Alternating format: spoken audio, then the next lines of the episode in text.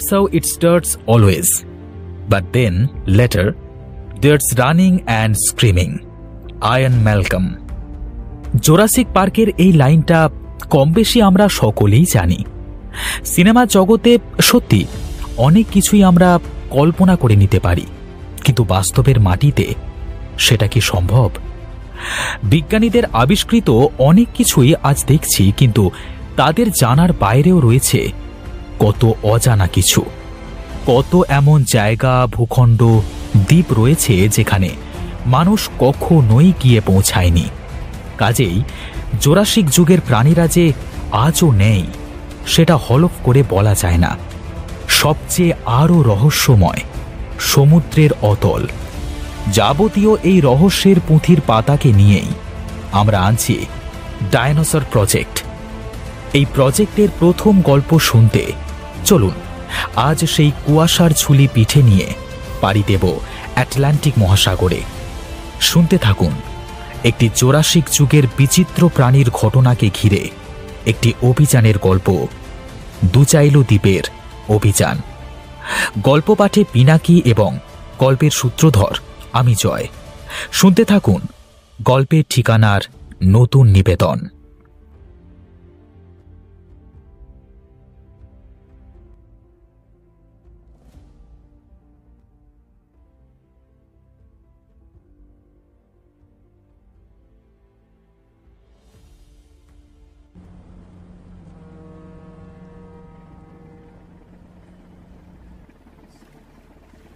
শেষ পর্যন্ত আমাদের স্টিমারটাকে একটা দ্বীপের অদূরে নোঙর করতে বাধ্য হলাম, কারণ এটা নদীর মোহনা।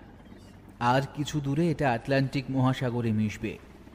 যে কোনো মোহনার চওড়াটা খুব বেশি হয়, তার কুল পাওয়া কষ্টকর। স্টিমার তো এখানে নোঙর করা হলো, কিন্তু এই দ্বীপটার নাম কি? এখানে কি কোনো মানুষ আছে? আমার ভাবনার দ্বিতীয়টির উত্তর অচিরেই পেয়ে গেলাম। চেয়ে দেখি একটি নিগ্র যুবক এদিকে শালতি বেয়ে আসছে। সে কাছে এসে জানালো, আমরা যেখানে স্টিমারটা নোঙর করেছি, তার চেয়ে আরও ভিতরে যাওয়া যাবে। আমি নিশ্চিত হলাম এটা ভেবে যে এই দ্বীপে তাহলে মানুষ আছে। আমি সঙ্গের বৃদ্ধ নাবিক সঙ্গীটিকে স্টিমার থামাতে বলে ওই নিগ্র ছোকরার শালতিতে চেপে দ্বীপের মাটিতে পা রাখতে এগিয়ে গেলাম। শালতিতে চেপে দ্বীপে পৌঁছতে মিনিট দশেক সময় লাগল। দ্বীপের মাটিতে পা রেখে ইস্ট ইন্ডিয়া কোম্পানির একটি কটেজ দেখলাম। আর দেখলাম শালতি বাঁধা আছে। সাদা পোশাকে সজ্জিত দুজন ব্রিটিশ আমাকে অভ্যর্থনা জানালো। তাদের মধ্যে একজন দাড়ি গোঁফিন তরুণ, অন্যজন দাড়িওয়ালা। তার মাথায় আবার টুপি। তার মুখটা ভালো করে দেখা যাচ্ছিল না। টুপিতে মুখের অনেকটা অংশই ঢাকা পড়ে গিয়েছিল। সেই টুপি পরিহিত ভদ্রলোকই প্রথম আলাপ করলেন আমার সঙ্গে। তিনি নিজের পরিচয় দিয়ে বললেন হ্যালো মিস্টার সানিয়াল আমি রবার্ট ইস্ট ইন্ডিয়া কোম্পানির একজন প্রতিনিধি। হ্যালো আমার নাম Oliver. Nice to meet you আমি এবার আমার পরিচয় দিই। আমার নাম স্যানিয়াল। আচ্ছা আপনি কি ভ্রমণ পিপাসু? ঠিক ভ্রমণ পিপাসু নয়। আমি বিভিন্ন জায়গা থেকে প্রজাপতি সংগ্রহ করতে উৎসাহী। সেনেগালের পশ্চিম উপকূল ধরে শুরু করেছি আমার অভিযান। আপনার কাজের জন্য উপযুক্ত স্থানই নির্বাচন করেছেন আপনি। এই কথা বলে মৃদু হাসলেন ডক্টর সেভারেল। আমার চল্লিশ বাক্স প্রজাপতিতে ভরে গেছে। প্রজাপতি সংগ্রহের কাজ প্রায় শেষের মুখে। এখানে স্টিমার ভিড়িয়েছি পানীয় জলের জন্য। আর যদি নতুন প্রজন্মের কোনো প্রজাপতি পেয়ে যাই তাহলে তো ভালোই হয়। আপনাকে আগেই বলেছি আপনি সঠিক জায়গায় এসেছেন। আর এখনই নদীর মুখে প্রজাপতি গুটি কেটে বের হবে। আর জলেরও আপনার অভাব হবে না। আপনার সাথীদের ডেকে আনুন। এখানে যখন একবার এসে পড়েছেন তখন একটু বিশ্রাম নেবেন চলুন। আমাদের এখানে সাদা মানুষ দেখার সুযোগ খুব কম হয়। কতদিন পর দেখলাম তা মনে নেই। আচ্ছা এই নির্জন দ্বীপে আপনাদের সময় কাটে কি করে? প্রথম প্রথম সময় কাটতে চাইতো না। নিঃসঙ্গতা বোধ করতাম। এখন সয়ে গেছে তবে কাজের অবসরে সময় কাটানোই মুশকিল হয়ে পড়ে। তখন কি করেন? তখন দুজন মিলে আলোচনা করি। আমার বন্ধু ওয়ালকার আবার খুব জ্ঞানী। ওর প্রচুর পড়াশোনা আছে। আচ্ছা এখানকার আবহাওয়া কেমন? চরম অবস্থা। দিনে যেমন অসম্ভব গরম রাতে তেমনি হাড় কাঁপানো শীত। কোনো কোনো সময় প্রবল বর্ষণও শুরু হয়। ইতিমধ্যে নিগ্র ছেলেটি আমার সঙ্গী প্যাটারসনকে ডেকে নিয়ে এসেছে। এখনও সূর্য অস্তাচলে যায়নি। রাতের ডিনার পর্ব শুরু হতে দেরি আছে। ডাক্তার সেভারেল বললেন ওয়েল এখনও তো সন্ধ্যা হয়নি। আধ ঘণ্টা দেরি আছে। চলুন আপনার আপত্তি না থাকে আপনাকে দ্বীপটি দেখিয়ে নিয়ে আসি। আমি সোৎসাহে সেই আমন্ত্রণ গ্রহণ করে বললাম আপনার প্রস্তাবের জন্য ধন্যবাদ। চলুন আর দেরি না করে বেরিয়ে পড়ি। দুপাশে সারি সারি তাল গাছ তার মাঝে সরু হাঁটা পথ। হাঁটতে হাঁটতে কথা হচ্ছিল। ডাক্তার সেভারেল বললেন ক্যাপ্টেন মেলরাম আপনি তখন এখানকার নিঃসঙ্গ জীবনযাপনের কথা বলছিলেন না? কিন্তু এই নিঃসঙ্গতার মাঝে এখানে রোম্যান্সও কিন্তু খুব কম নেই। বলেন কি এই নির্জন দ্বীপে রোম্যান্স? তাহলে শুনুন ওই উত্তর পূর্বের অরণ্যটার নাম দুচাইল। আর আমার বাঁদিকের এই অরণ্যে আছে বন মানুষ গাবুন্স ও ভাল্লুক। আর ওই দক্ষিণ পূর্বের এই অরণ্যে রহস্য ভেদ করতে আজ পর্যন্ত কেউ পারেনি। তবে অজানা অরণ্যের গাছে আমাদের পিপে তৈরি হয়। আর আমরা সে পিপে বিদেশে চালান করে দিই। ওগুলো কি গাছ? অনেক রকম গাছই আছে তবে সব গাছের নাম আমার জানা নেই। তবে তাদের মধ্যে সেগুন গাছই বেশি। এবার আমরা এসে একটা সাদা চুনকাম করা বাড়ির সামনে দাঁড়ালাম। বাড়িটির সামনে লোহার পাতে মোড়া বড় বড় অসংখ্য কাঠের পিপের স্তূপ। ডাক্তার বললেন এটাই হলো আমাদের পিপে তৈরি কারখানা। ঘরটির দেওয়ালগুলি কাঠের চাল টিনের মেঝেটা মাটির। তবে সুন্দর করে লেপা। তারই এক কোণে রয়েছে একটি বিছানা। বিছানা বলতে একটা মাদুর, একটা কম্বল এবং একটি তোষক। ডাক্তারবাবু আবার বললেন, আজ রাতটা আমার এখানেই কাটাতে হবে। কটা দিন ধরে আমি এখানে সব অদ্ভুত অদ্ভুত কাণ্ড দেখছি। আপনিও এই দ্বীপে থাকলে এমন কত কাণ্ড দেখতে পাবেন? তখন বুঝতে পারবেন যে দ্বীপটা যে নির্জন ভাবছেন, সেটা মোটেও না। এখানে রহস্য ভরা। এর মধ্যে দূরে ঘণ্টার আওয়াজ হতেই সচকিত হলেন ডাক্তার। বললেন চলুন খাবার ঘণ্টা পড়ল। পরে একসময় আপনাকে আমি এখানকার আরও অনেক কথা শোনাবো। পথে আস্তে আস্তে আবার আমি ডাক্তার সেভারেলকে প্রশ্ন করলাম আচ্ছা আপনার কারখানার শ্রমিকদের ছোট ছোট ঘর তো দেখলাম কিন্তু তাদের কাউকে তো দেখতে পেলাম না। তারা সব কোথায়? ওরা রাতে এখানে থাকে না সকলে জাহাজে ঘুমোতে যায়। আপনি কি আপনার স্টিমারটি নোঙর করার সময় দূরে একটা পড়ে থাকা জাহাজ দেখেননি? আমার মনে পড়ল আমাদের স্টিমারটার অদূরে একটি জাহাজকে মুখ থুবড়ে পড়ে থাকতে দেখেছি। আচ্ছা ওরা যদি রাতে কুঁড়েতে ঘুমোতে না পারে তবে ওগুলো বানাবার কি প্রয়োজন? দেখুন কিছুদিন আগে ওরা ওই কুঁড়েগুলিতে বাস করত। কিন্তু আজকাল এই পরিত্যক্ত জাহাজটাকে রাতে রাস্তানা বানিয়েছে। আমার কি মনে হয় জানেন? ভয়ে ওরা এইরকম করছে। এই দ্বীপে আমিও বলকা ছাড়া কেউ থাকে না। তা ওদের এই হঠাৎ ভয় পাওয়ার কারণ কি? চলুন সেটা নয় খাবার টেবিলে বসেই শুনবেন। খাবার টেবিলে গিয়ে আমি আরও অবাক হয়ে গেলাম। এমন নির্জন দ্বীপে এমন সব উপাদেও খাদ্য পাবো আর রান্নার স্বাদ এত সুস্বাদু হবে আমি ভাবতেও পারিনি। রীতিমতো রাজকীয় আহার্য মাছ মাংস থেকে আরম্ভ করে চাটনি পর্যন্ত খাবার পরিবেশিত হলো। একজন নিগ্র যুবক আমাদের চারজনকে পরিবেশন করেছিল। ওয়ালকার তাকে বললেন মাউস আজ আমার শরীরটা ভালো ঠেকছে না। আজকের রাতটা তুমি এখানেই থেকে যাও। এই কথা শুনে ওই নিগ্র যুবকটির চোখে মুখে ফুটে উঠল একটা ভীতির ছাপ। সে তীব্র স্বরে বলল না না সাব সেটা বলবেন না। বরং আপনি আমার সঙ্গে ওই ভাঙা জাহাজে চলুন। আমি সারা রাত আপনার সেবা করব। কিন্তু তুমি তো জানো ইংরেজরা তাদের কর্তব্যে অবহেলা করতে শেখেনি। আমি কি করে তাহলে স্থান ত্যাগ করব হ্যাঁ বলতে পারো। কিন্তু আজ যে আমার কিছুতেই থাকার উপায় নেই। আজ সেই অভিশপ্ত দিনের তৃতীয় দিন। এমন দিনে এই দ্বীপে থাকা অসম্ভব। বেশ যাচ্ছ যখন যাও। কিন্তু একটা কথা শুনে যাও। মেলবোর্ড থেকে ফিরে এলে তোমাকে আবার ফিরে যেতে হবে সেই সিয়েরা লোনে। বুঝেছ? মনিবের এসব ভীতি প্রদর্শনে বিন্দুমাত্র ভীত না হয়ে সে ছুটে চলে গেল তার পরিত্যক্ত জাহাজে রাতের আশ্রয় নিতে। আমি ওই নিগ্রোটার ওভাবে পালানো, অভিশপ্ত তৃতীয় দিন এইসব এলোমেলো কথা শুনে একটু অবাক হয়ে গেলাম। ওয়ালকার ব্যাপারটা বুঝতে পেরে বললেন কি গো ডাক্তার? আমাদের নতুন অতিথিকে এখানকার ব্যাপারটা সব বলনি? না সব বলা হয়নি। তবে পিপে তৈরি কারখানাটা ওকে দেখিয়েছি। কিন্তু তোমার অবস্থা তো ভালো বোধ হচ্ছে না। হ্যাঁ আমার জ্বর এসেছে। কুইনাইন খেয়েছো? খেয়েছি কিন্তু মাথা যন্ত্রণাটা কমছে না। জ্বরের চেয়ে ওই মাথা যন্ত্রণাটাই বেশি।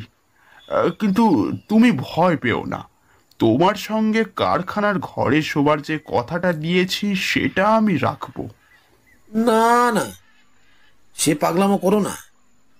তোমার এখন এখানেই বিশ্রাম নেওয়া উচিত। কারখানার একটা ঘরে একটা রাত আমি একাই কাটাতে পারব। প্রাতরাসের টেবিলে তোমার সঙ্গে আবার দেখা হবে। এখন তুমি শোবে চলো, কোথাও যেতে হবে না। মিস্টার ওয়ালকার তখন জ্বরে ঠকঠক করে কাঁপছেন। এই কাঁপুনি দেখে বুঝতে অসুবিধে হলো না যে তিনি আফ্রিকান ম্যালেরিয়ার শিকার হয়েছেন। আমি আর ডাক্তার সেভারেল তাকে ধরাধরি করে বিছানায় শুইয়ে দিলাম। ডাক্তার তাকে একটা ঘুমের ওষুধ খাইয়ে দিলেন। বাইরে বেরিয়ে এসে ডাক্তার বললেন, এখানে আমাদের বহুবার এই রোগের কবলে পড়তে হয়েছে। তবে কখনো দুজন একসঙ্গে পড়িনি। কখনো উনি পড়েন তো আমি সুস্থ থাকি। আবার আমি পড়ি তো উনি সুস্থ থাকেন। আজ রাতে ওর কাছে থাকতে পারব না ভেবে খুব খারাপ লাগছে। কিন্তু আজ রাতে আমাকে এই রহস্যের সমাধান করতেই হবে। কোন রহস্যের? কোন রহস্যের? সেটা হলো এই কুলিরা কেন সূর্যাস্তের পর এই দ্বীপে থাকতে চায় না? তার রহস্য। আচ্ছা ওদের এই ভয় পাওয়ার কারণটা ঠিক কি? আজ থেকে ছদিন আগে আমাদের একটি আফ্রিকান নিগ্রো কারখানায় পাহাড়ে দিত। রাতে যাতে কেউ পিপেগুলি চুরি করে না নিয়ে পালায়, তার জন্য এই ব্যবস্থা ছিল। পরদিন ভোরে তাকে আর খুঁজে পাওয়া গেল না।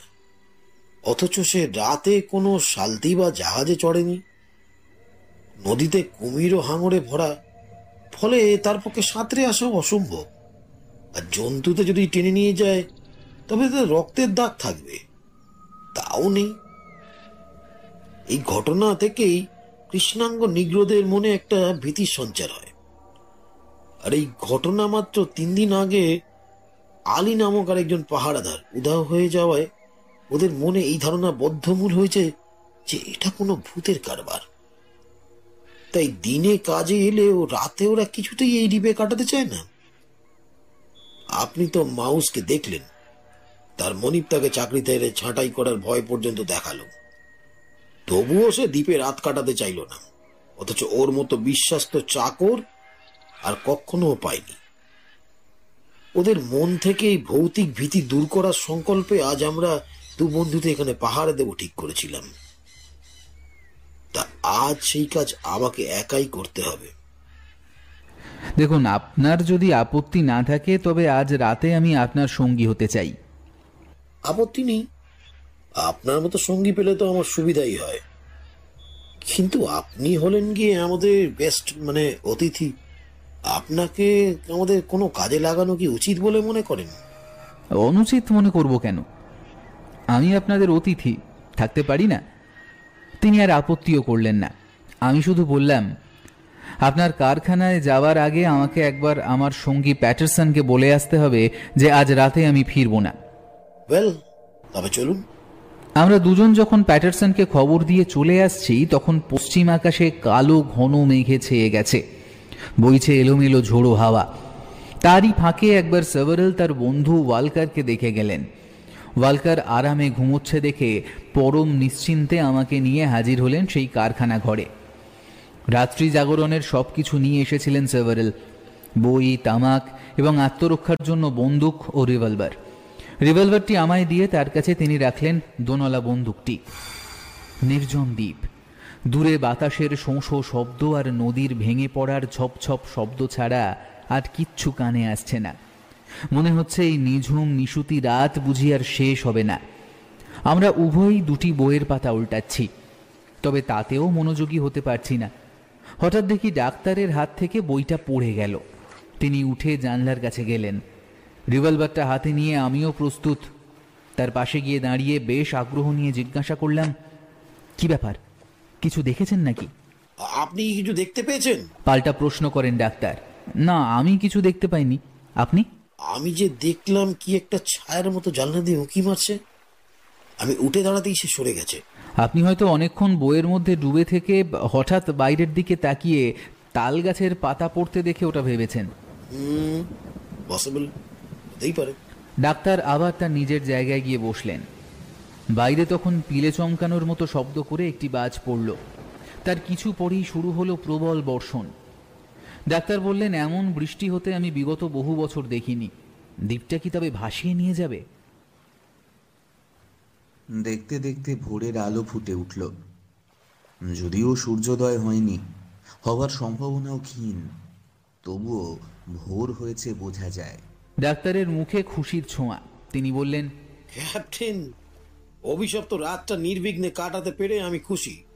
কারণ ওই নিগ্রোদের অন্ধ কুসংস্কারের মুখে ছাই দিতে সমর্থ হয়েছি। এবার চলুন একটু কফি পান করা যাক। অজানা আতঙ্ককে সামনে রেখে একটি অভিশপ্ত রাত কাটাতে সমর্থ হয়েছি। এজন্য আমারও আনন্দ কম হচ্ছে না। আবার ভাবছি এই ঝড়ে যদি আমার বৃদ্ধ নাবিক প্যাটারসনকে নিয়ে স্টিমারটি নোঙর ছিঁড়ে বেরিয়ে যায় তখন কি করব?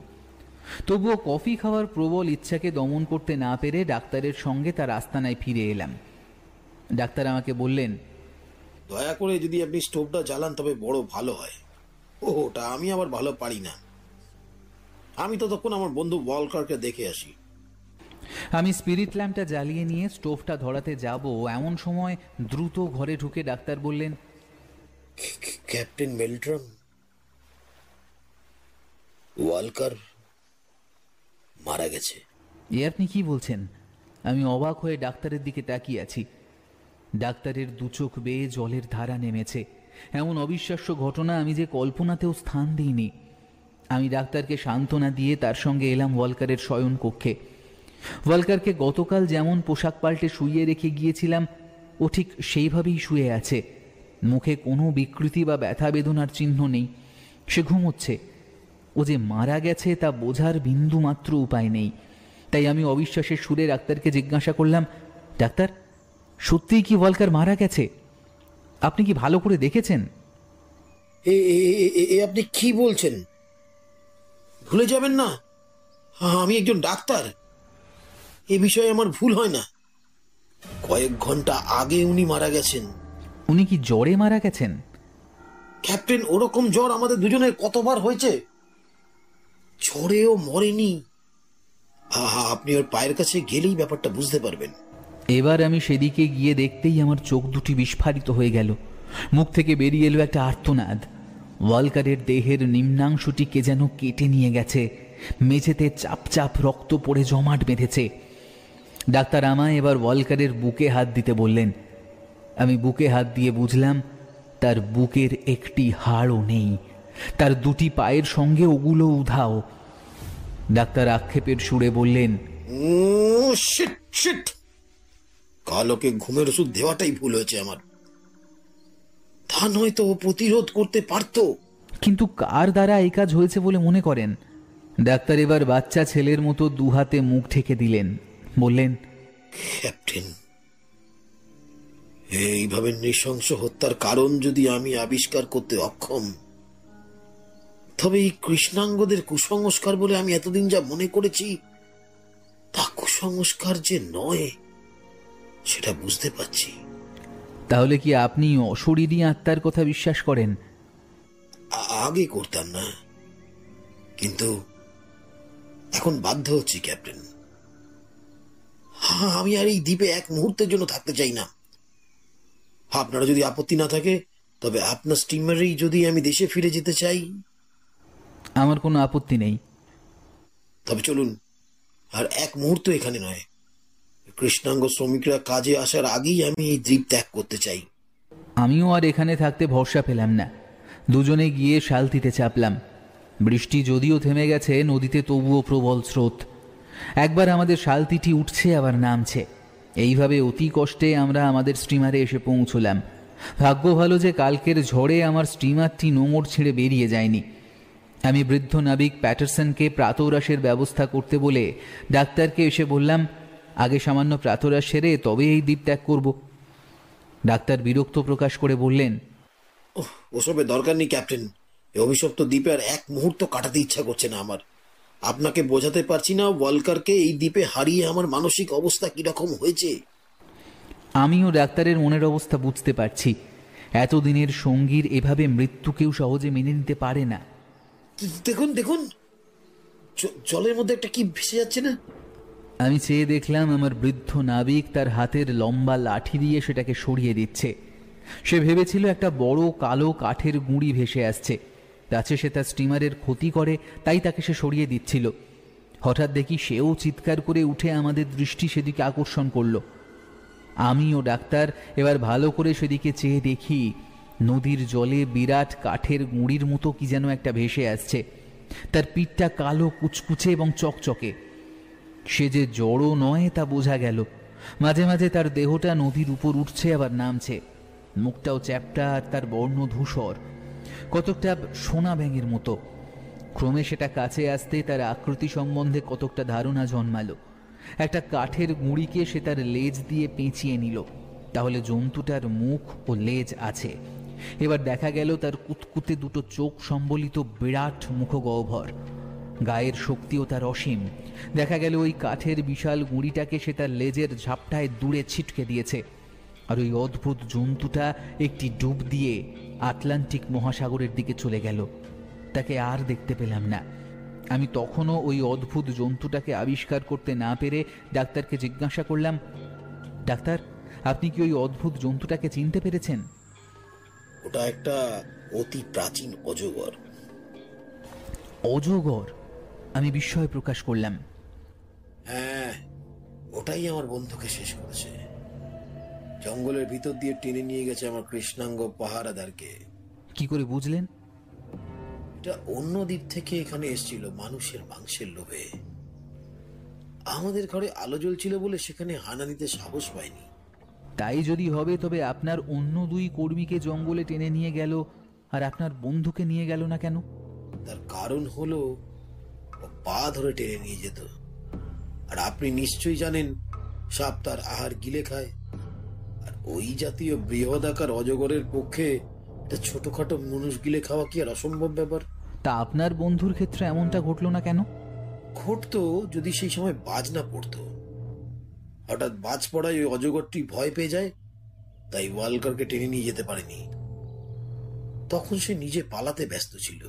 এমন সময় প্যাটারসন প্রাতরাস নিয়ে হাজির। তা শেষ করেই আমি আমার স্টিমার ছেড়ে দিতে বাধ্য হই ডাক্তারের তাগিদে। ডাক্তার চাইছিলেন না যে তিনি ভয় পেয়ে পালাচ্ছেন, এটা তার কৃষ্ণাঙ্গ কর্মচারীরা জানুক।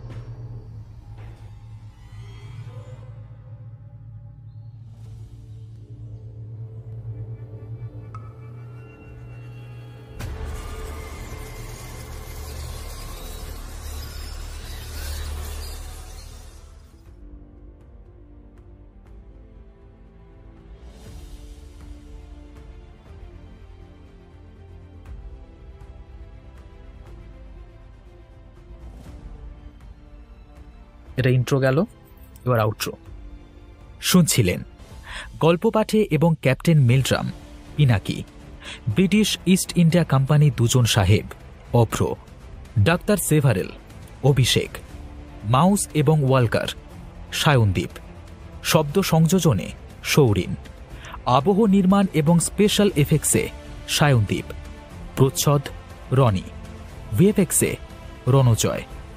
কেমন লাগল? আমাদের আজকের গল্পটি? সেটা কমেন্ট বক্সে কমেন্ট করে জানান।